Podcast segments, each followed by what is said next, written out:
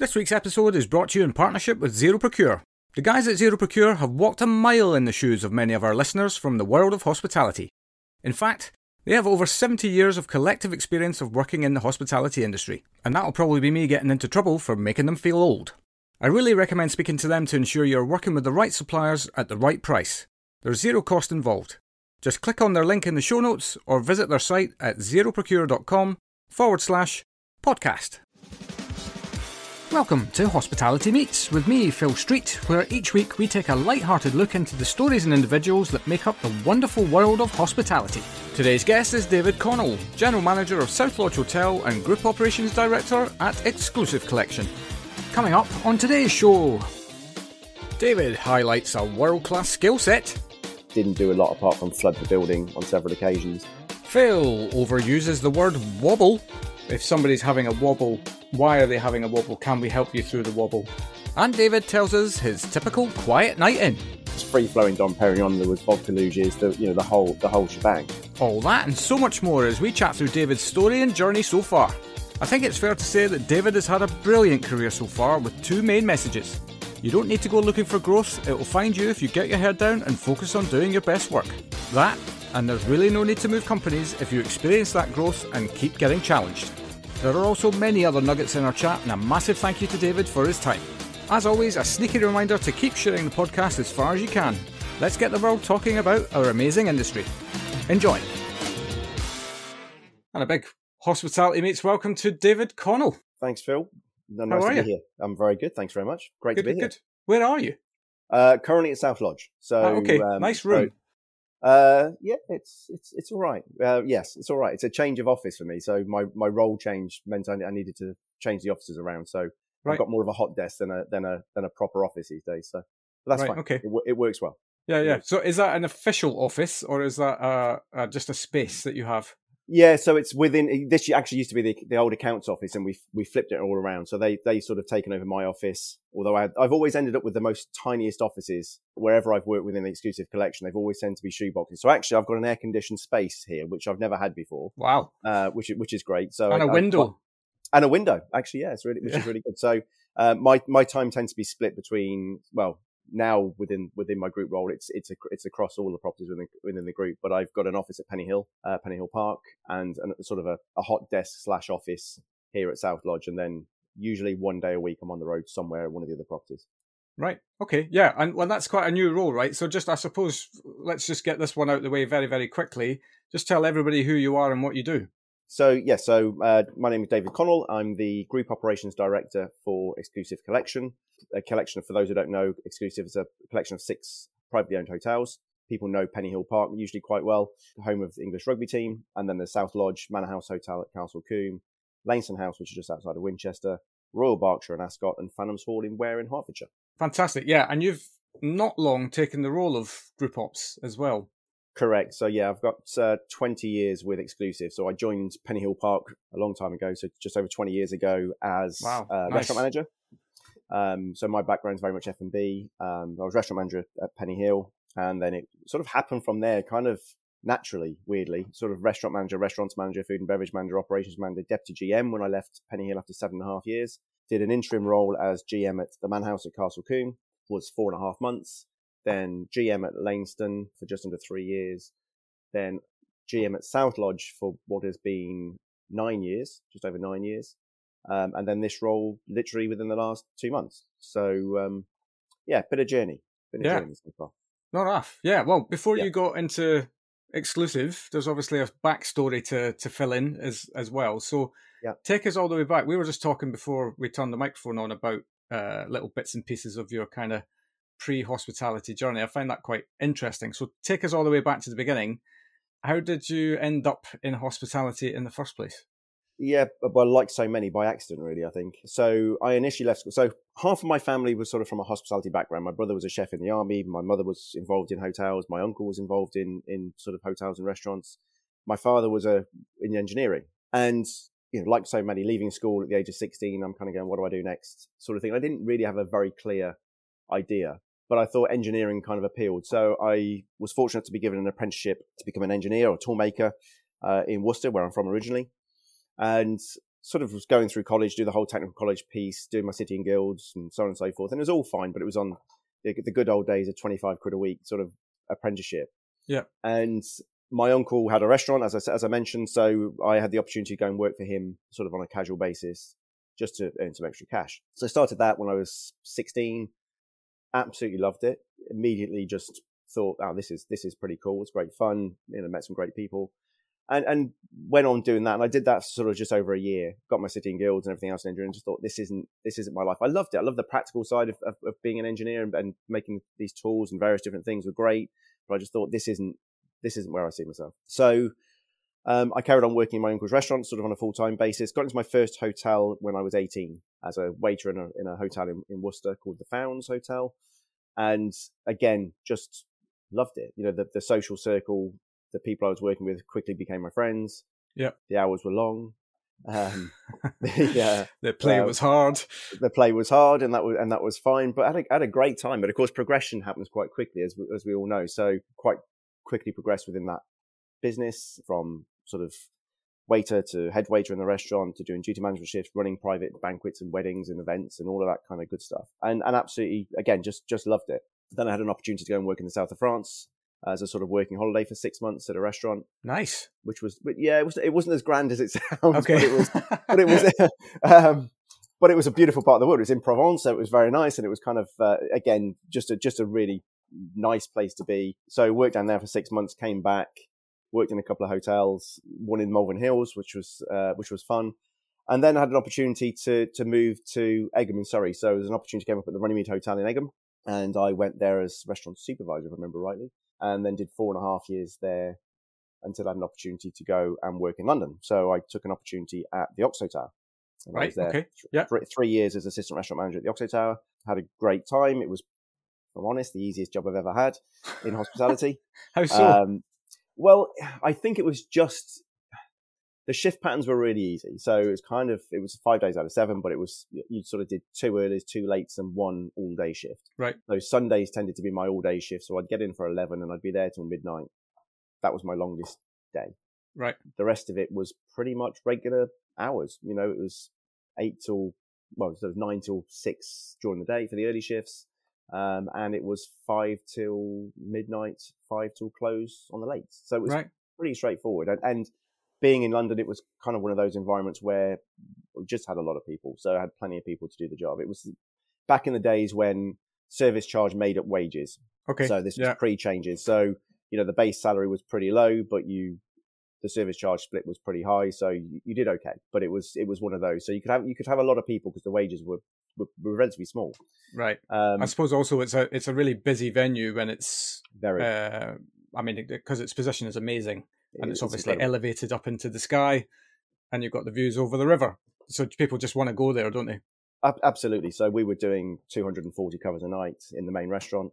Uh, the Brasserie, which was next door, was you know doing 500 covers a day. I mean, it was bonkers. Yeah. And, and, and yeah, the views from there. Everybody wanted to come and look over St Paul's Cathedral and the river and everything else. It was just it was just stunning. So yeah, it, it was fantastic. And I had the privilege of being there for Millennium New Year's Eve. Oh, nice. Uh, which was which was great. Great view. Great view, really great view. The fireworks literally outside outside on the river, uh, which was fabulous. The River of Fire thing didn't really happen. I think we all missed that. Yeah. Um, I also I love I love your mindset there around. I had the privilege of working New Year's Eve because you were look at you have front row seats. Yeah, exactly. I mean, getting home was an interesting experience. Yeah. But yeah, I mean, it was it was just one of those environments. You just wanted to be there. That you know, we were charging ridiculous. I mean, if I remember right, it was a thousand pounds a head to go for dinner uh, that night. But it was free flowing Dom Perignon. There was vodka luges, the you know the whole the whole shebang, and it was it was yeah, it was hugely busy. But it's where you wanted to be because yeah. that was that was a hot ticket right there on the river, watching the fireworks, you know, counting down to the millennia.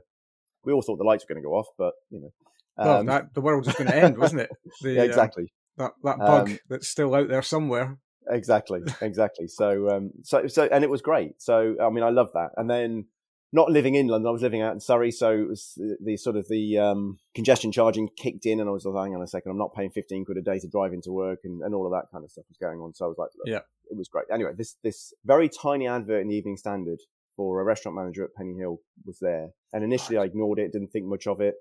Back in the days um, we used to put adverts in newspapers. Back, back back in the days, yeah. My, so my other half saw it and said, "Oh, look, look at this. You should you should apply for that." I'm, like, oh, I'm not sure. I'm in London now. I quite like it, and all of that. Anyway, so um, I randomly applied. Gave I had a phone call with the HR manager at the time and said, "Tell me more." Went and met with the then GM, the the late David Broadhead, and Paul Thompson, who was the operation manager at the time. And yeah, I, I thought, okay, well, this is this is kind of nice. wasn't really sure what it was about. But anyway, I got a phone call to say they'd like me to come in and thought, well, let's give it a go. I've always had, you know, hotels has always been my background. Although I went to London to, to the Oxo Towers as a standalone restaurant, hotels has always been sort of there or thereabouts and, and always where I've enjoyed my, my time the most. I think probably because the variation of it, the change, you know, it's, it's just multifaceted and, and just different. Oxo Towers, I said it was, it was effectively the easiest job I've ever had. And, and it was one of those where I enjoyed it. I love the people. It was great, but it was as close to becoming a kind of same in day in day out experience as you could possibly have got. Right. Yeah. Um, and where'd you go next? And, kind of. And where do you go next? Yeah. And, and, that was the thing, and, and I and I like you know the variation, what happens in hotels, the just you know we were speaking previously about every day being different. You know, no two days are exactly the same in hotels, and that's and that's I think was the was the bit that really appealed to me. So yeah, I knew of I knew of Penny Hill when I had a look around thought, yeah, like this place. The the spa at that point was just coming out of the ground. The, the footings were just were literally oh, so the I, I literally, so I literally watched the spa at Penny Hill coming out of the ground. And what a spa it is, by the way. And what and what a spa it is. Yeah. Exactly that. So it was great. And of course you had the England rugby team were there as the as their sort of their base camp. So it was it was it was great. And I and I thoroughly enjoyed my time. I had a, I had a great time there. I, what I really love about the fact of you kind of getting that job is that it, it, it sounds like, correct me if I'm wrong, but at no part no part of your psyche was saying Pennyhill Park's a place I want to go work. This is it. This is the that's where I've always wanted to be. It was kind of a happy accident almost. Yeah, it was. And, and to be to be perfectly honest with you, Phil, my, my almost my entire career has been that way. You know, I, um, and, and and I think it's. It, if I was to say the reason why, I think it's because my philosophy, my mentality is you work hard and good things will happen. You know, you don't have to chase it. You know, if if if you're doing the right thing and you're good at what you do, I'd like to think I'm reasonably good at what I do, then things will come to you. You know, it will yeah. happen for you. And and sure, I could have gone chasing job after job after job after job, and I'm sure I could have done. You know, and and I, and probably would have had a, a, a good career. But I just I've always had this mindset, and I've, and I've said this to you before, but I, I think I've always said with exclusive, I said it would be one of those days when when the day comes that I'm bored, I'll sit down and I'll write my resignation. Yeah. Because that's I don't want to be bored. I don't I don't that's not part of me. I don't I don't that, that has no appeal in me whatsoever. So unfortunately it's a company that just you don't get bored. There's always something going on. There's always something happening. And that's exciting. So it's yeah. exciting to be part of. So, you know, my time, I, I, didn't join Penny Hill with any great intention thinking I'm going to join this company and be here for tw- 20 plus years. It was a case of, okay, let's do this job now and see what happens and see where it goes. It was the same when I joined the Runnymede. It was the same when I joined the Oxo Tower. I never had a time frame in mind. It was like if I'm for as long as I'm enjoying it, I'm happy. Yeah, you know that's important. And and the day comes and I'm going, eh, well, it's not really. It's got reached that time. You know, it's reached that time to move on. Then that's then I'll then I'll start thinking about something else. But uh, yeah, I've never had a. I've never been chasing a big target. Even even to this position, you know, I never caught up with Danny and said, Danny, what's my next step? You know, it was a case yeah. of Danny. I mean, I'm, i was perfectly happy as general manager of South Lodge. You know, we've done a lot here. We've achieved a lot. Still on a journey. I still think there's more. There's still more to do, but I was still enjoying it. It was never, you know, it was never a case of Danny. I, you know, what's next? He approached me and said, "This is he wants to slightly restructure the business, and he'd like me to consider this role." And I went, "Great. You know what? I've worked for this company for long enough, Danny. You tell me what you want me to do." Yeah. You know that, and that's the thing is, you know, you, that's what you want me to do, Danny. I'm more than happy. I, I, what I really love about this is the fact that there's, and again, correct me if I'm wrong, but it, if we're coming back to your time as restaurant manager at Pennyhill Park, there's no, essentially no grand plan yet. Maybe there's not even a grand plan now. It is a kind of, as you say, it's just been about getting your head down, crack on, work hard, do the best you can. Other people then hopefully see that at some point, and opportunity presents itself anyway. Did you ever feel like, uh, was there any point you go, I'm going to become, I'm aiming towards becoming a hotel GM or I'm aiming towards becoming a multi site ops director? So, I mean, Danny and I had a conversation. This is going back now, probably 16 odd years ago. And I and I sort of said, look, all I want to know is where do you see me going? What you know, I don't, I didn't really at that point, I had no really real concept of what his thoughts were about me at all. Yeah, and and that's fine. It wasn't, you know, he wasn't GM of Penny Hill. He was the managing director for the company. Why why should he? But I just I thought, well, I just want to know where the future is. It was getting to that point. It was okay. I'm four and a half years, five years in, or whatever it was at that stage. Is there a few, is there a continued future with me in the company or, or not? And and you know, if he saw me as being having a future with with exclusive, fantastic. If he thought mm, maybe not, then I'll be like, okay, fine. Then I'll then I know where I stand, and we'll, we'll start that conversation about looking for alternative opportunities. Yeah. And he was very he was very honest with me. He said you weren't I wasn't top of the list at that point for future GMs, and I said that's okay because I wasn't did, wasn't expecting to to get one at that stage, and.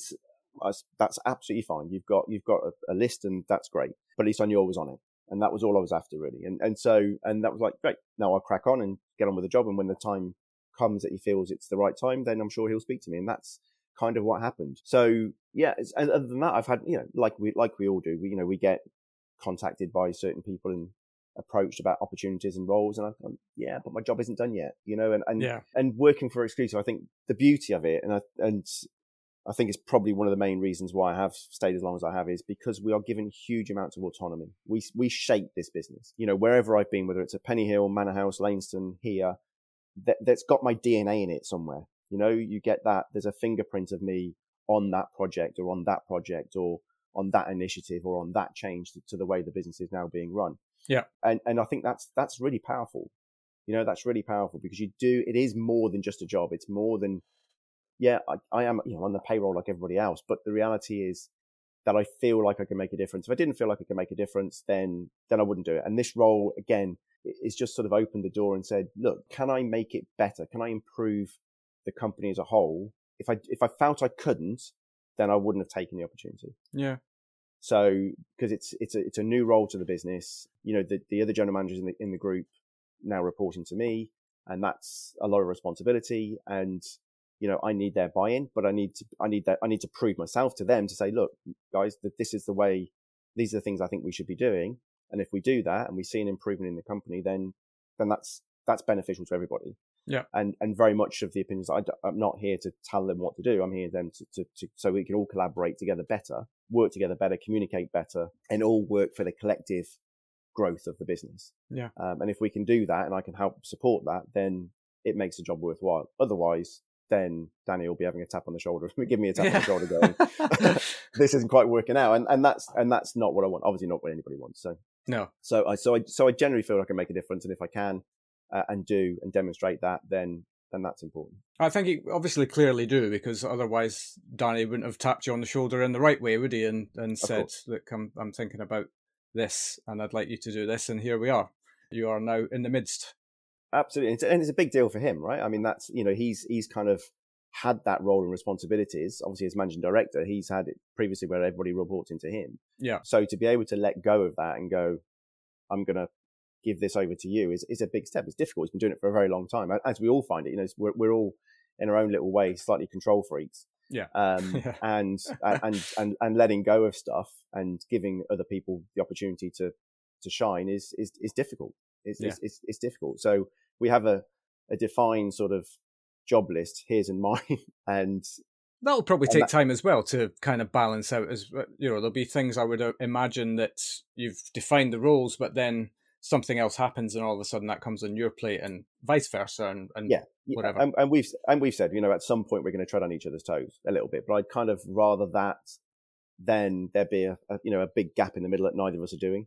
Yeah. Um, yeah. So at least at least this way, you know, we're both covering it or, or whatever. So I'm sure that'll happen. I mean, touch wood, it hasn't as yet, but I'm sure it will happen at some point. Yeah. And you know, we're grown ups. We can we'll have a chat about it. He'll tell me to butt out or whatever, and that's fine. You know, we've, yeah. we've as I say, we've known each other for a long time, so the the opportunity to have those kind of conversations and speak freely with each other, I think is you know, I think I think that's part of the reason why I'm in the role is that I've never been frightened to sort of challenge Danny on certain things. So which you know that's just me. That's just the way I am. You know, if I if I disagree with something, I say I don't agree with it. And but he strikes me as as somebody who needs or or kind of wants people like that around him. He doesn't want people who just go, "Yes, Danny, that's fine. I'll do that."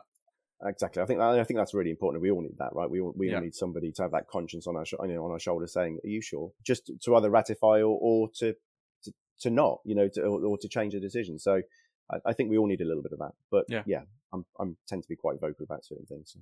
Yeah. Very good. Well, yeah.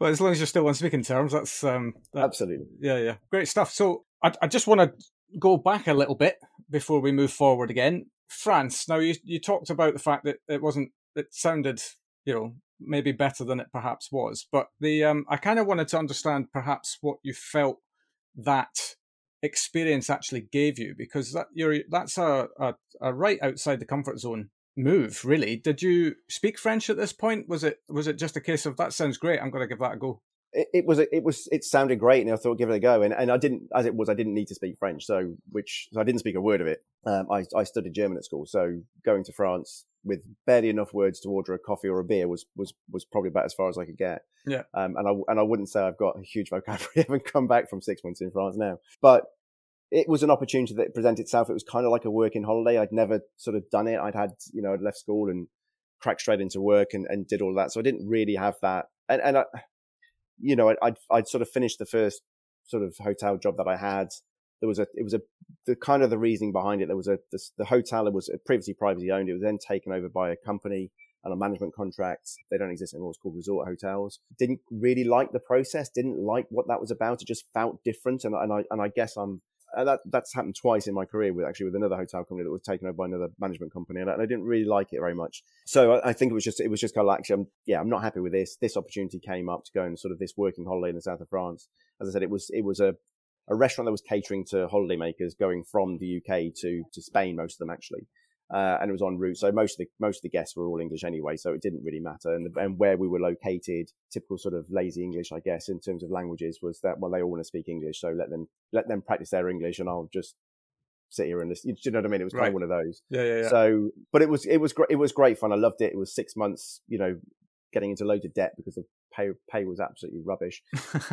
um, but you know what? You you sort of get to go to the beach quite a bit and and and do all of that stuff. So it was it was it was fun. It was it was something different. It was a, it was a real step out. And then, but I sort of got that out of the system, got back to the UK, and it was like, right now I need to find out what I'm going to do moving forward. And and I found this little job uh, in the Malvern Hills. I'm from Worcester originally, so Malvern Hills. This opportunity came up, sort of house manager role, and it was a sort of the owner and his wife. The owner was the head chef. His wife didn't do a lot apart from flood the building on several occasions. um, and but you see, again, one of those, you kind of did everything. You know, I was there at first thing in the morning, crack of dawn. You, you're sort of, you know, you, you're doing all the bedrooms. You're getting the restaurant ready for lunch service. You're getting the bars ready. You're, you know, you're, you're doing the laundry. You're doing everything. You know, and yeah. and sort of getting home at two o'clock in the morning and then back in the next day to do it all again. But I did enjoy it. It was it wasn't long standing. While I was doing that, I had an opportunity as a restaurant manager at another hotel, uh, which I took in the sort of. It was bigger. It was a bit more me, really. You're still quite young at this point. I guess. Oh god, yeah, I was 21, so you know it was it right. was yeah, I was I was 21, but it was it, it was it was great fun, and, and these sort of these opportunities kept presenting themselves, and again, got growth, got you know progression quite quickly, met great people, got lifelong friends who are still lifelong friends now. Funny enough, I'm going to one stag do on Friday. Yeah, it, it's just that's just the industry, and mm. and it's just everywhere I've gone, I, I've loved it, and I've not when I've moved on, I've never moved on because I'm particularly unhappy. It's just, you know, it just felt like it was the right time. Yeah. And as I said, I've never, I, have just not reached that time with, with exclusive at all. And, and, you know, at this rate, stage of my career, pro- probably never will. Yeah. Um, that's, it's an interesting one from a, a, a, an external recruiter's perspective is, is that there, there's lots of things that you get taught down the years around. Nobody ever tells you just to use your common sense around things, by the way. It's always about, well, if somebody stayed too long in that place, you know, maybe they become stale and all of those sorts of things. But actually, it's about having conversations with people and understanding why somebody stayed there. Because, you know, in your case, you've you're twenty odd years with exclusive now. Why would you leave? You've you know you've you've constantly been challenged. You've constantly been growing. You've constantly been given new opportunities. You know, and and let's face it, you guys might not know this because you're you're within the, the business, but the reputation of the, the organization is, is immense as a place to stay, but as a place to go work as well. Yeah. And so, what's there's a lot, I think a lot gets written ar- around the fact, oh, you've got to keep pushing for the stars, but like the stars can come to you if you absolutely just crack on, as you say, and, yeah. and you know, and, and, get on with the job at hand and do the best you can at that. Yeah, I, I mean, I, I, agree. I mean, it's like it's twenty years with one company, but it's four hotels that I've that I've worked at in those. You know, yeah. Uh, and multiple different roles as well, and multiple different roles, and yeah. and you know, and again now with with with the new role, it's I'm all over the place. So you know, I get to not literally. Well, no, not literally, yeah. but well, it, it, a little bit, yeah. Ge- ge- geographically, yes. Um, metaphorically, perhaps not. But it, it's yeah, it's it's it's just been it's just different, and it's there's been no reason to do anything else.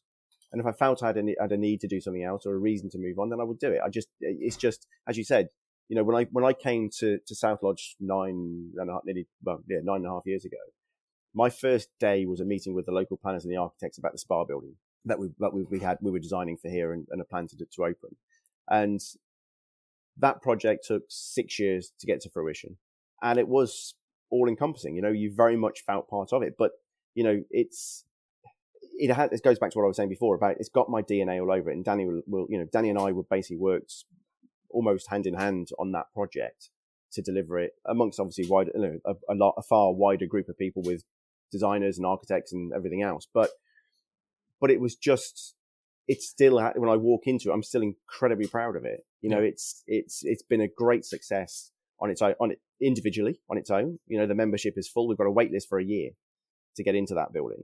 Wow. You know, we created a fantastic restaurant in there, which, you know, I, I, I believe to be an amazing restaurant. And I'm immensely proud of it. And we're, we're now on the next phase of we want to build, you know, we've got planning in at the moment to build luxury lodges on the estate. You know, we, we've, we've just planted, a, we planted a vineyard in May. I've got five hectares of vineyard here, which, Fantastic. you know, it's, a, it's, so it's another project which is coming down the line. You know, we're not going to have a drop to drink until 2028, but it's almost like I'm hooked in already because it's like, well, I'm not going until I get that. Yeah, I get to that first bottle. You know? yeah. so, you know, but again, it's, it's just, and we've got other plans and projects about how we develop it. I mean, I, I you know, I'm, I'm incredibly biased about South Lodge, probably because I've been here for nine years, but we've done so much. But the opportunity and potential of this property is phenomenal. Yeah. And I, and I truly believe in it. But as a, as a collective group, you know, the opportunity you mentioned, you know, the properties are stunning. You know, we're very, very fortunate to have amazing hotels in, in our group filled with incredible people who, who just love what they do. You know, yeah. we, we, we, we, they just do. And we have phenomenal guests and, you know, all of those kind of, you know, we all get the ones that maybe aren't so phenomenal, but we all get, you know, incredible people. And, and over the years, I've had the opportunity to meet so many interesting people that in another walk of life, I would never have met.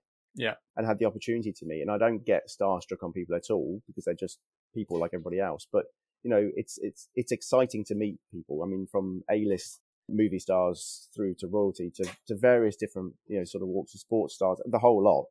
And it's, yeah, I just don't think you'd meet those people in any other walk of life. No. On the regularity that we sort of do. So we're very, we're very fortunate. Yeah.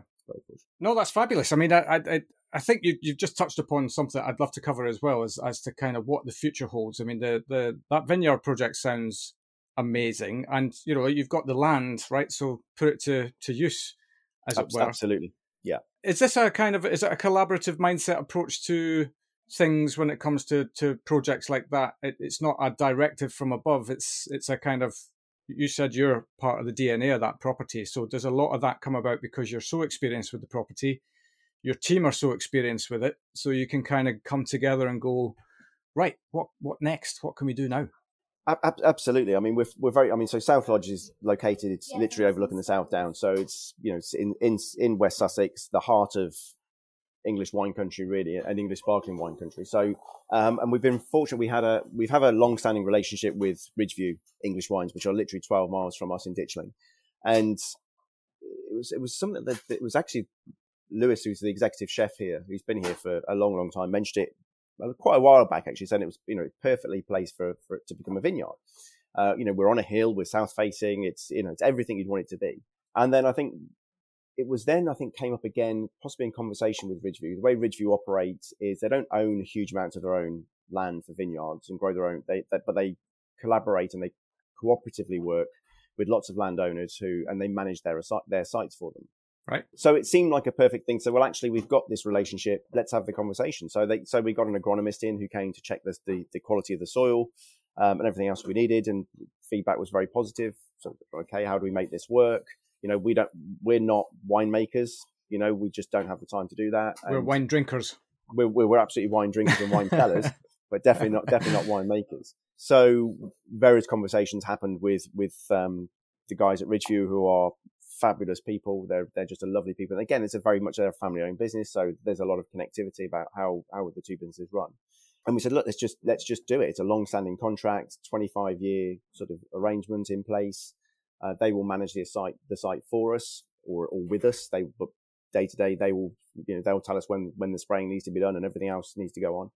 So we planted uh, 20, 19,000 and something different vines in May and classic champagne varietals of Chardonnay, Pinot Noir, Pinot Meunier, as you would expect, with with the intentions of we want to create our own sparkling wine for the exclusive collection. So Ridgeview supply us all anyway. We take about 10,000 bottles a year from them as, as a group. So the way this has been set up effectively is that once whatever whatever yield we get, which we're anticipating to be about 30 tons of gra- grapes at optimum, we will sell to Ridgeview on a cooperative on a on a commodity basis some to be determined, but somewhere between two and two and a half thousand pounds a ton. They will then produce under license for us uh, approximately 10,000 bottles of our own English sparkling wine, and then we will buy that back from them. Right. Okay. So, so they, so they don't lose out in essence. They don't lose anything. Uh, the remaining sort of yield, which is equivalent to about 20,000 bottles, they will then keep those grapes and they will use them in their, in their own wine. So their Ridgeview, Bloomsbury, um, Fitzrovia, etc. Yeah. So so they don't so that so it works really well is that they don't lose anything they're not it's not suddenly that we're taking we're taking away our 10,000 bottles that we buy from them we're, we're not they're just producing it for us using our grapes yeah well, that gives it more kind of provenance doesn't it and more story that you can talk to at the dining table you know which is fine while it's only 12 miles down the road as well but when it's been grown just just over there. Literally, and and that's it. So you look out the windows of, the, of your hotel bedroom here, and you can see the vineyard. I mean, that's that's that's where it is. It's yeah. it's it's you know it's it's it's a great story, and it gives us a lot of opportunities on how we can progress it in the future. Yeah, you know, with wine tours. I mean, we are. I mean, I think West Sussex. It's not. I wouldn't quite go as far as to say it's it's champagne in terms of its in terms of the region, but it's it's it's getting that kind of kudos now. I mean, the wines that are being produced here are phenomenal. Absolutely. And so we wanted our own version of that first of all, like everything we do, it has to be great. And, um, and it will be. That's why we're working with Ridgeview because we know that they will make great wine. I'm sure we'll have a, you know, a, a, bit of a word, a bit of a say in the, in the actual blend and the, and the final sort of product, but we'll definitely take the lead from them. And, and it, yeah, it'd be great. I mean, it's going to be a, you know, be a vintage product every year, single estate vineyard, you know, all the good stuff that you would expect to buy and you'd pay good money for in any restaurant. Um, yeah. if you're in Champagne, you'd be paying a lot of money for that. So, so it's it's a, it's a really exciting process, and we will incorporate. We'll get the teams involved. So whether I mean we'll we'll certainly have to when it comes to harvest, I'm sure. But just the whole process of the blends, you know, we've got a lot of very professional, whether it's sommeliers, restaurant managers, food and beverage professionals within within our organisation across across the estate, and we want them to be part of it. Yeah. You know, it's a great opportunity. Who gets that opportunity? It's it's it's it's very rare. So so it will be collaborative. We will bring people together, and yeah, I'm I'm I'm thrilled. I'm really excited about it. I mean, the the time frame we'll get our first sort of harvest 2024, but it'll be quite small, probably about 2,000 bottles equivalent, and then from sort of thereafter, it'll it'll get to up to about 30 30,000 bottles equivalent. So we'll first drop to drink 2028 when done properly. So we'll get a, we'll get some grapes next year, and we'll we'll have a play around what we want to do with that. But the other, the other thing we're then looking into is how we can use the byproduct, so the waste product from the grapes, into a skincare range. Ah. So how we tie it back into the spas for health and well-being and, and, and that, and that's really important. So there's a, there's a property in Bordeaux called Caudalie. So they have a skincare range. They use all of the grape must from Bordeaux, from Chateaubriand and so on. Uh, but they also have a fantastic hotel, spa, and two-star Michelin restaurant. And so you're kind of going, okay, that's that's that's a really great sort of example of what this could become. Yeah Or maybe a slightly larger scale. So, so that's really exciting. So that's kind of the next phase. And of course, the whole sustainability thing is a big deal for us. So, you know, we, we achieved our B Corp status as a company last year, first hotel company in the UK to, to be awarded that. So the sustainability side of, of, of our business is really, really important to us and something we're very passionate about. So, you know, what we don't want to do is make wine and then create all this waste. It's kind of, well, what do we do with this waste? How can we re, re-engage with it? Yeah. Get it back into the, into, in, you know, this circular economy idea of how we can get their using. It's not easy. It's, it's a it's a really difficult process to go through to, because there's a lot of there's a lot of great must. You know how much we need to, to put into products. You know that I mean, Ridgeview already work with there's a there's a gin producer called Foxhole, I think they're called, and they basically use the grape must and they create gin from that. So you know you, you can see there there are those opportunities around. You've just got to explore them. How do yeah. we do that? You know, I think we'll want to make a grappa of some sort for the Italian connection within the business, and we'll try and work out how we do that. So there's, yeah, it's it's it's a That's really exciting process, and it it will open up so much more. Yeah, yeah it's I'd say then it leads to this moment of right, what well, what's what's the next project? What you know, what can we do with that that could lead to X Y Z? Are you yeah. um uh, are you familiar with a guy called Douglas McMaster, uh, who's a chef in London, uh, place yes, called Silo? Yes, very much yeah. so. Yeah, yeah. Yeah, yeah. His uh, he has this line that he used uh, when uh, I was lucky enough to get him on the show, and he says that, that waste is just a failure of the imagination. I agree. And you know when what you're just saying there, these if there's a byproduct, a waste product of something that you're doing, okay, what can we do with that waste product? If we were all thinking like that, we'd um you know we'd be creating so much really interesting things. Yeah, I, I, agree. I agree. I mean, Silo used to be in Brighton, of course, so it was relatively of local course. here. But, yes, yeah, yeah. Um, so I, I agree, and, and, you're right. What they're doing is is phenomenal. I think it's you know it's again it's it's one example. You've got Silo, which is obviously a restaurant in itself, and it's you know they they dictate the menu, and that's and that's how they so they so, so without it's maybe slightly easier for him than it would be for a hotel that's producing yeah, huge amounts sure. of, of stuff. So, but you know the fact that they that they've done it and getting great recognition for it and deserve all the praise they're getting for sure.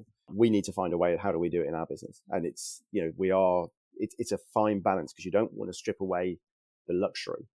And that's a challenge, you know, just even things like single use plastics and doing away with single use plastics. It's an absolute minefield. Yeah. Um, especially now because, you know, supply chains are, are obviously all over the place and, and it's very easy to get caught out. I think the, you know, the, the sort of, um, the, the, the green economy or the, the you know it's the greenwashing is is an opportunity for others. And actually you have to dig a lot deeper. It's not just a case of what's it what's it say on the surface. The surface level okay it's, it's made from this. Okay yeah. but how is that made?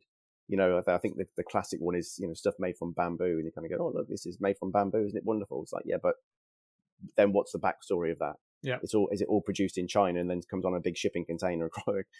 You know what's the impact then? We're not factoring that in. So there's, mm. there's so many things you have to look at and it's it, there isn't always an answer. It's just it's just is it you know, and sometimes it's just a case of look, is it better than what we're currently doing? If the answer is yes, well, okay, well, it's a step change. It may not be the final solution, but at least it's a step change. Yeah. And then we go again and we go again and we go again. And I think there's a, there's a lot of that sort of stuff which we need to do. So, yeah, we've certainly been far more focused on it within exclusive. Are we the best of the best? No, probably not. But we've got we're you know we've committed to a journey now. You know, the B Corp status is it's a legally binding contract. We, we, you know, Danny changed the articles of business to make it so. And, and so we have a target. So we have a journey to go on and, and we have to get better every single year because you get audited every three years and you right. don't, you definitely don't want to go backwards. So, yeah, yeah. So it's, you know, it, it's a, it's now forming part of that strategy for the company is that that's now on the agenda item, guys. That ain't coming off. That's, you know, every, every decision we make, we have to think about the sustainable credentials of it. Is it improving us as a business? And it's difficult because yeah. sometimes you see something that you want to go, oh, that'd be great for our guests, that'd be great for our guest bedrooms or whatever, and you go, yeah, maybe not.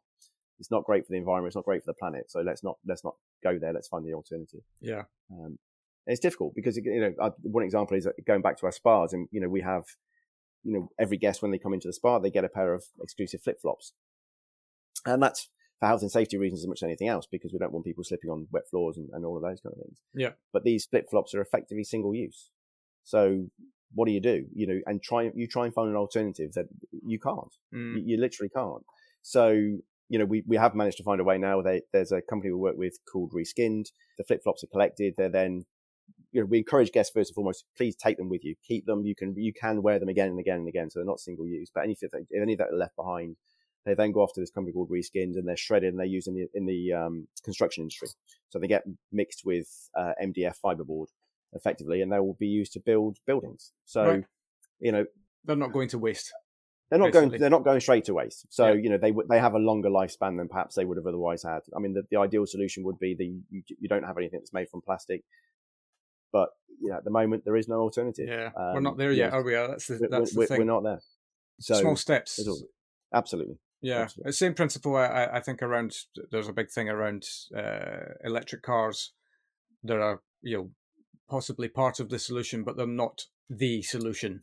I, I, I 100% agree. I don't think they are the, the long term solution. I, I always worry about, yeah, the, the, the, the wastelands that are being created to uh, to remove the lithium, yeah, and the impact of all of that. And you know, it's it's kind of going, yeah, okay, it's it's it's a better solution than than petrol and diesel. Yep, it is, but it's not, as you say, it's not the permanent solution. Yeah, yeah. What what will be? I know what yeah, who who knows? Indeed, yeah. That's um, probably for people beyond our pay grade to figure that out. Yeah, I mean, there's been a lot of talk about hydrogen, hasn't there? And I think hydrogen probably is uh, is an even better solution. But of course, the worry I think is that we're all driving around in hydrogen bombs. Yeah, probably isn't isn't so good. Isn't so good for the planet. So, no, um, indeed, everybody remembers so, that that zeppelin that um, exactly that blew up. Yeah, yeah. But um, anyway, yes. Well, have you got from your time in your career so far? Have you got any stories, any funny stories that you you could share with us? Oh, yeah, I, I, you know, I've been thinking about that, and I'm kind of going probably loads. I mean, I, I think the one, the one that I think was probably funny for most everybody else apart from me. So it was kind of my first Saturday night service at Pennyhill when I was in the restaurant, restaurant manager, and restaurant was nice and busy. It was it was buzzing, and I was pouring, opening, and um, serving a bottle of Laurent Perrier rosé. Something I've done thousands of times, think nothing of it, absolutely fine. Yeah opened this bottle of Laurent Perrier Rose, and for some reason I had these brand new, we had these brand new shiny napkins which I had in my hand, and I transferred the bottle from one to the other, and it literally went straight through my hand, landed on the floor the right way up, did not break. Right. However, all of the contents of that bottle decided to come out through the opening at the top of the bottle, into my face, uh, all over me, and all over the ceiling. I couldn't open my eyes because I had Laurent Perrier Rose in my, in my eyes, which you know could be worse things in, in the world. But luxury problem. The, what luxury problem? But the yeah. entire restaurant, as you as you expect in these surgical restaurants, were just basically clapping and cheering. Yeah. As I was dripping with Laurent Perrier Rosé, and I turned around, and when I could eventually open my eyes again, and Paul Thompson, who'd employed me as the operation, he was operation manager there, was stood in the doorway and just looked at me, gave me a look, shook his head in disproof, and walked off. And so no help whatsoever. That'll help. So, yeah. so that that was that was probably my most embarrassing moment but you know these things happen. It's it's it's it's fine. You know, yeah. these things can happen. It's not it's not the end of the world. I think you might be a pioneer on the show. I think everybody, anybody that's ever served a table anywhere has got a story about dropping glasses, right? Mm-hmm. Nobody has a story about dropping a bottle of champagne and having its contents empty into their face. And I have no idea how that bottle didn't break because it's a solid. It was a marble floor, so right, I've absolutely, wow. I still to this day have no idea how it didn't break, which is probably a good thing that it didn't break. But anyway, yeah, yeah. So I, so I wore it rather than anything else. But you know that happens. It happens. Yeah. We, we, we, these things these things happen. Absolutely. Um, yeah, yeah, yeah. But yeah. Um, you're part of the exec committee at the Master Innholders. I am. Yes, privileged to be. Yes. So talk to us about that. So this this stems back. So back in again part of my journey with exclusive really. So back in 2005, I was uh, lucky enough to win a scholarship. So Master Innholders, uh, for those who don't or aren't familiar with it, are sort of there are a sub part of the worshipful company of Innholders. So if you think about the worshipful companies of London uh, and everything they did, so going back hundreds of years, they were the governing bodies of, of the industry that they ran. So whether it's Goldsmith or the Drapers or, or whatever, and they would dictate a lot of the sort of the, you know, your your your rates, the standards, everything across your industry. And of course, all of that's been diluted over over the hundreds of years. And so they created in a, in way to get back to their core, which is their industry they created the Master Innholders many, many years ago. And part of the charitable services is what most of these companies now do was to offer up some scholarships to up and coming hospitality people, perhaps. And I guess I fit the mold to a degree. I, mean, I said to you earlier, I didn't go through university, so you know, I hadn't had a formal education in hospitality. Everything yeah. I've got is sort of sort of learned, and so it was presented. The, the opportunity of these scholarships was basically so, so sort of like those who need a helping hand, you know, in the industry who could who are going to benefit from it greatly. Is a so I'm a charity case. That's that's basically what I'm trying to say. um, so there's there's quite a robust application and interview process to go through to, to be awarded a scholarship. And the scholarship for me was to go to Cranfield University or Cranfield Business School. And and it wasn't hospitality specific. It wasn't at all. Business is business. And effectively, you spent I had 18 people on the program with me from all walks of life, from industries all over, all over, and from internationals to UK and everything else. And it was a true education for me and something that I've, I've never forgotten. But a big part of that, when you've had that, it's about how you then give back to industry. And, and I've never lost sight of that. For me, it's really important that I help pass on my knowledge and, and help to promote the industry as a whole. How do I get more people to join the industry to, to recognize it for the fantastic industry that it is? And so when you gone through your scholarship process and you've gone to, you know, you then become what's called a St. Julian Scholar, which is another sort of subsidiary of, of the worshipful company, if you like. Mm. And we meet regularly and um, have networking events and, and so on and so forth. And I've been, I've been a part of, I've been active part of that for, for the last 17, 16, 17 years. Master Innholders itself again to become an MI, to become a Master Innholder, you have to go through an application process and an interview selection process to, to get it. Uh, and again, I was fortunate a few years ago to, to, to do that. You have to be in a general manager for five years to, to qualify for that. And then I was invited to join the executive committee. And again, I was very honored to be approached about it, to join because I firmly believe in it as an organization. I firmly believe in what it's trying to do for the industry. And as part of that, I was then asked to head up the scholarship committee. So almost full circle again, really, in terms of I was a recipient of a scholarship back in 2005.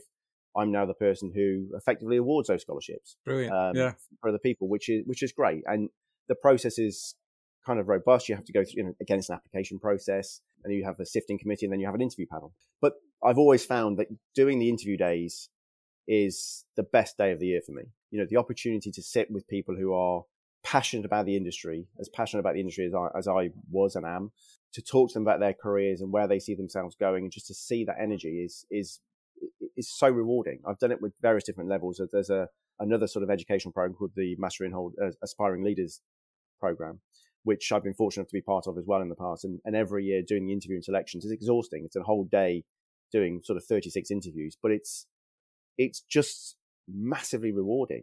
And I've I've loved doing it. I've you know built sort of almost worked my holidays around those days to try and make sure that I'm there for it. Mm. And it's yeah, just tr- just really really passionate about it. And so for me, getting young people coming into the industry and helping them to get to where they want to be on their career and to develop is yeah almost as almost as important to me as doing the job that I do on a day to day basis. Yeah, um, I couldn't agree more. And and so it's yeah whenever I have an opportunity to talk to these guys, whether that's through mentoring or, and, and I don't know everything. I don't claim to know everything. I can only give the benefit of my experience. But whether it's mentoring or interviewing and talking to these, I, I, yeah, I love it. I think it's a great opportunity. So I think there's, there's a lot of good work done. Yeah, no doubt. And I, th- I think it's, especially in the midst of what we're in at the moment, it's uh, never been more important, I think, than a, a, a, to have an ethos of giving back and to have an, an ethos that, you know, we've got to protect the industry together as a unit. And how do we what's one of the things that we do to that is is to make sure that people who are coming in and giving this industry a go have got all the tools they need to be successful. Yeah, um, agreed. And, and, a lot of that is around having the right mentors and the right people. And this is the one thing I one of the, well one of the thing one of the many things I love about this industry is that you know help is everywhere. You just ask for it and it will be given. Uh, you know there, there's so many people who are focused on making sure that if somebody's having a wobble why are they having a wobble? Can we help you through the wobble? All of these sorts of things. It's um yeah. Well, actually, it leads me on to probably a, a, a, nice question to move on to from that. Is that what would be your top three reasons for somebody to to join hospitality in the first place? Great question. Um, I mean, I think for me, I think it's the it's it's the, the variation of the role. You know, you you join hospitality, no two days are the same. We sort of touched on it earlier, and, and you know there are no two days are alike. You, the variation, the, the variables that you have, the people that you meet, you know, from one day to next, whether it's people you work with or people you get to meet as, as guests and, and customers, it's you know it's it's phenomenal from that perspective. And and you mentioned it. I think I don't know an industry like it where you can literally pick up the phone and talk to somebody in a in a competitive organization that will give you advice and guidance and, and literally tell you what you want to know. Yeah. You know, we are we are such a convivial industry. You only have to go to, you know, the, whether it's the Cateys or the, or the AA awards or whatever kind of awards ceremony that you go to. And it's kind of, you're walking in a room which are like meeting your mates, mm. you know, and it's everybody. I mean, I've, I sat at, I remember sitting at one once and going in and going like, this event is never going to start because nobody would sit down because they're all going from table to table to say hello to everybody. And And I, I just don't think there's an industry like it. Yeah. You know, they, they're your competitors, but they're your friends, and they're almost. It's almost like it's one big family, and you generally don't get that anywhere else. I'm, No. I'm sure of it. I couldn't agree more. And I, the the thing that I will always, always, always come back to, and I have Danny to thank for this, is that he very kindly invited me to be on his table at Back to the Floor this year. Exactly. And if ever you needed a, an insight into the camaraderie that exists and the uh, the the kind of unity that exists amongst the industry, as you say, everyone that's operating tables is you know there's friendly competitiveness going on amongst each other, but at the end of the day, everybody's having a glass of wine together and having a good old natter. Absolutely, and we're all you know taking the mick out of each other, and you know just and it's. I remember because I very much looked after that table, but I'm. I, I, whereas, um, yeah, trying I to keep those okay. guys. You're okay. I- I'll give you a, Well, well, good that- seven out of ten. That, that's that's that's that's very good. Although I was probably let down by the team, to be honest. Um, on that particular, I'd never blame the team for anything, but on that particular occasion, um, it was, you know, I mean, it is because it is supposed to be. It is, I mean, it's an incredible event, as, as as you know from being there, and, and you know, but coming together to raise that kind of money, I mean, quarter of a million quid for hospitality action is not to be sniffed at, and No. and you know, as you as you say, you know, we, we then all go to the bar together afterwards, and we have a you know have a beer and a, a glass of wine or whatever, and it's just an incredible environment and with with wonderful people because we Yeah. are by our sheer nature. You know, if you if you if you can't be hospitable, then you're in the wrong industry. For sure. Um, um, so so we are, but it's it's I think it's it's just heartfelt. I don't I you know there's no I I just I've never really experienced the any politics in it or any Yeah. you know oh they're saying this because of this or it's just it's genuine yeah. you know, and people who genuinely want to come together to, to, to help each other, to support each other. You know, you, you kind of see it, you know, you'll, you'll get a hotel. If you have, if you've ever had a situation where you've had a problem with your hotel and you've had to find help somewhere, you call up your local competitors and go, look, I've got a problem. Can you help? I've got this, this and this to do. And they're just like, yeah, tell me what you need, Mm. you know, and we're there for you. And, and even though you are competing with each other. Yeah. It's a strange, it's a strange thing. and I can't put my finger on it, But it, but it shows it, you that wonderful. we all we all win that way, don't we? Because you know it's it's just this reciprocal kindness. I mean, it will it, always has a habit of coming back to help you when you need it the most, and vice versa. If somebody offers that to you when you need it the most, you're of course going to reciprocate that without question. The, absolutely. when when the shoe's on the other foot. Um, so it's a wonderful industry for that, for sure. It is. We'll, we'll do we'll do anything for each other. But I, I think going back to your original point, I think you know the other the other reasons, you know, they are transferable skills. It can take you around the world. It really can, and Yeah. that that's that's you know priceless life skills really. And I think it does. I think life skills is key. It does it does give you those. Yeah, Um, I, I don't think we play uh, play up to that enough because there's a lot of you know effectively if you think about your day to day role all the way through your career, there's often probably in every single pretty much every single shift that you've ever run in your life, there's been a problem to solve. And so you don't we take it for granted what this does to you as a human in terms of it gives it just gives you tools to to get past problems and work past issues that that come your way and and by the very nature of that I think it makes us one of the most resilient industries in in the world. And I, th- I think that's key because it, it does help resilience. I mean, you know, as you say, you, you get a problem, you deal with it. You've got that experience behind it. So if anything else happens in life, you go, okay, well, I know, I know how to deal with that. Yeah. You know, it's not gonna, it's not gonna knock me off my stride too much. And, and, and yeah, I think, I think you're right. It does. It just brings you those skills that you, you wouldn't otherwise potentially get in other, in other walks of life. So, and that, and then, as I said before, just the people you meet, you know, the, the people, some of the people I've met, I've been very fortunate to meet some incredible people, you know, over, the years, celebrity status, a lot of them politicians, royalty, TV, film, all of that stuff.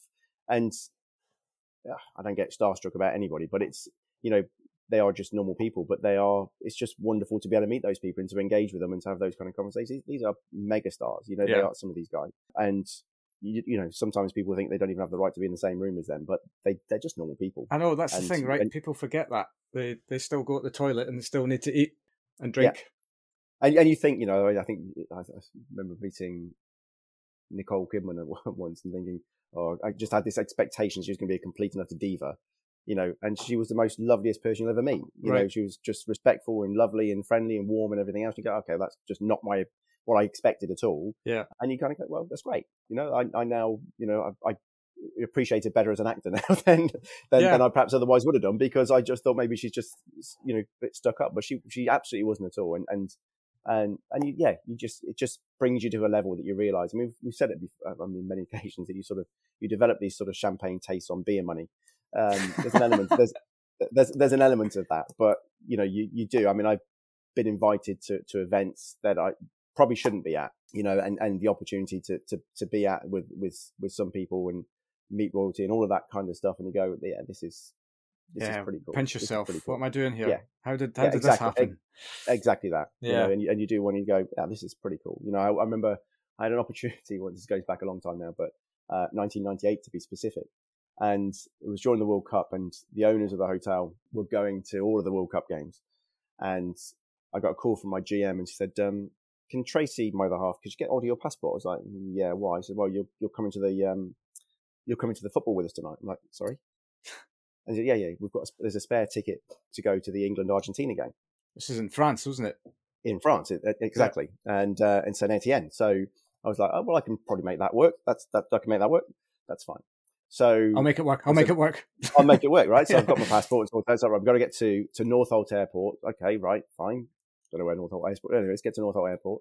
Uh, private jet sitting there waiting for us on the on the runway. Pilot comes out, so sort of does a meet and greet. No passport control or anything like that. This is pre 9/11, obviously, so Yeah. all, all of it different now, I'm sure. Got on board, flew into Lyon, had cars waiting for us at Lyon to take us to the football at Saint Etienne. They waited for us at the game, and of course, that particular football match for those who are interested in football, obviously, were was probably the, one of the most famous England football matches ever. Really, it was the David Beckham getting sent off, Michael Owen wonder goal, all Yeah. of that kind of stuff. And Should have won that game. Should have won we, that we should we absolutely should have won that game. Yeah. And I remember walking into the stadium and just seeing blue and white shirts everywhere of the Argentinian supporters and thinking, oh dear, this could this could get really messy. And uh, and and literally by the end of the game, it was so up and down all the way throughout. But by the end of the game, we were all hugging each other. It was it was an amazing environment to be in. Yeah. And thinking, actually, I've got uh, there's me and these Argentinians, and we're all hugging each other. But what an amazing game of football! It was not it wasn't tribal. It wasn't you know nasty at all, which you would expect it to be. But actually, it was a one. It was just a wonderful environment to be in. And then we got on the plane and flew back into Heathrow, and it was again didn't Yeah. see another passenger on the way back. It was it was an amazing thing. But I'm thinking, I don't think that would ever happen anywhere else. No, God, indeed, and it also shows you. Uh, I have a very different memory of that game. I was because I watched that game. Don't let the accent fool you. By the way, I have an English father and a Scottish mother, so I was brought up quite neutral when it came to sport. I, I'm as passionate an England fan as anybody uh, out there, and I remember being in. I was at college, and was uh, went. I was working at Blockbuster Video. God, do you remember that? Oh, well, there you go. They're all thrown back. and I was fi- due to finish at eight o'clock specifically so I could go and watch the, the football or ca- catch the second half. And I just missed Michael Owen's goal um, and then watched the, the, the rest of the game. But we were in a pub, a pub in Prestwick on the west coast of Scotland. And I think it's fair to say that that pub didn't have a lot of pro English supporters in the pub. And uh, of course, it went to penalties. And uh, I remember, I think uh, David Seaman saved the first Argentinian penalty and I was the only person that cheered in the in the whole pub. And I remember thinking, right, I think I'll get my coat. And Yeah, um, might, not be a bad idea. yeah, indeed. So yes, but two very different, the, the same experience, but very different experience. So it was it was an incre- it was an incredible occasion, and one I'll never forget. But it was just the opportunity to, to go through that was again, I just don't think it would have appeared in any other walk of life. There's no way on earth that would have happened to me. So Yeah, you know, you know that private jet was was pretty awesome. I've not been on one since, to be fair. So, Wow. um, but it was it was You've it was one, it was one to remember. I've. I've, I've ticked the box. Once you, it's the only way to travel. But you know, that's um, uh, but it, it was great, and and it, yeah, it's just those opportunities just to come about in life are, are pretty cool. Yeah. They're pretty cool. absolutely. Excellent. Okay, well, um, thank you so much for sharing your story with us today. If people want to get a hold of you to learn about you or exclusive and, and your future, what, what's the best method for them to do that? they can contact me by email if they wish. So it's david at exclusive.co.uk. I am on Twitter.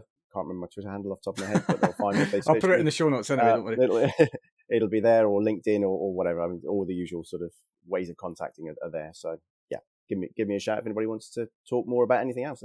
Then I'll be delighted to talk to them. Fantastic. Thank you so much, David. I wish you a very pleasant day ahead. Likewise for yourself. Thanks, Phil. Appreciate No worries. Take care. Cheers.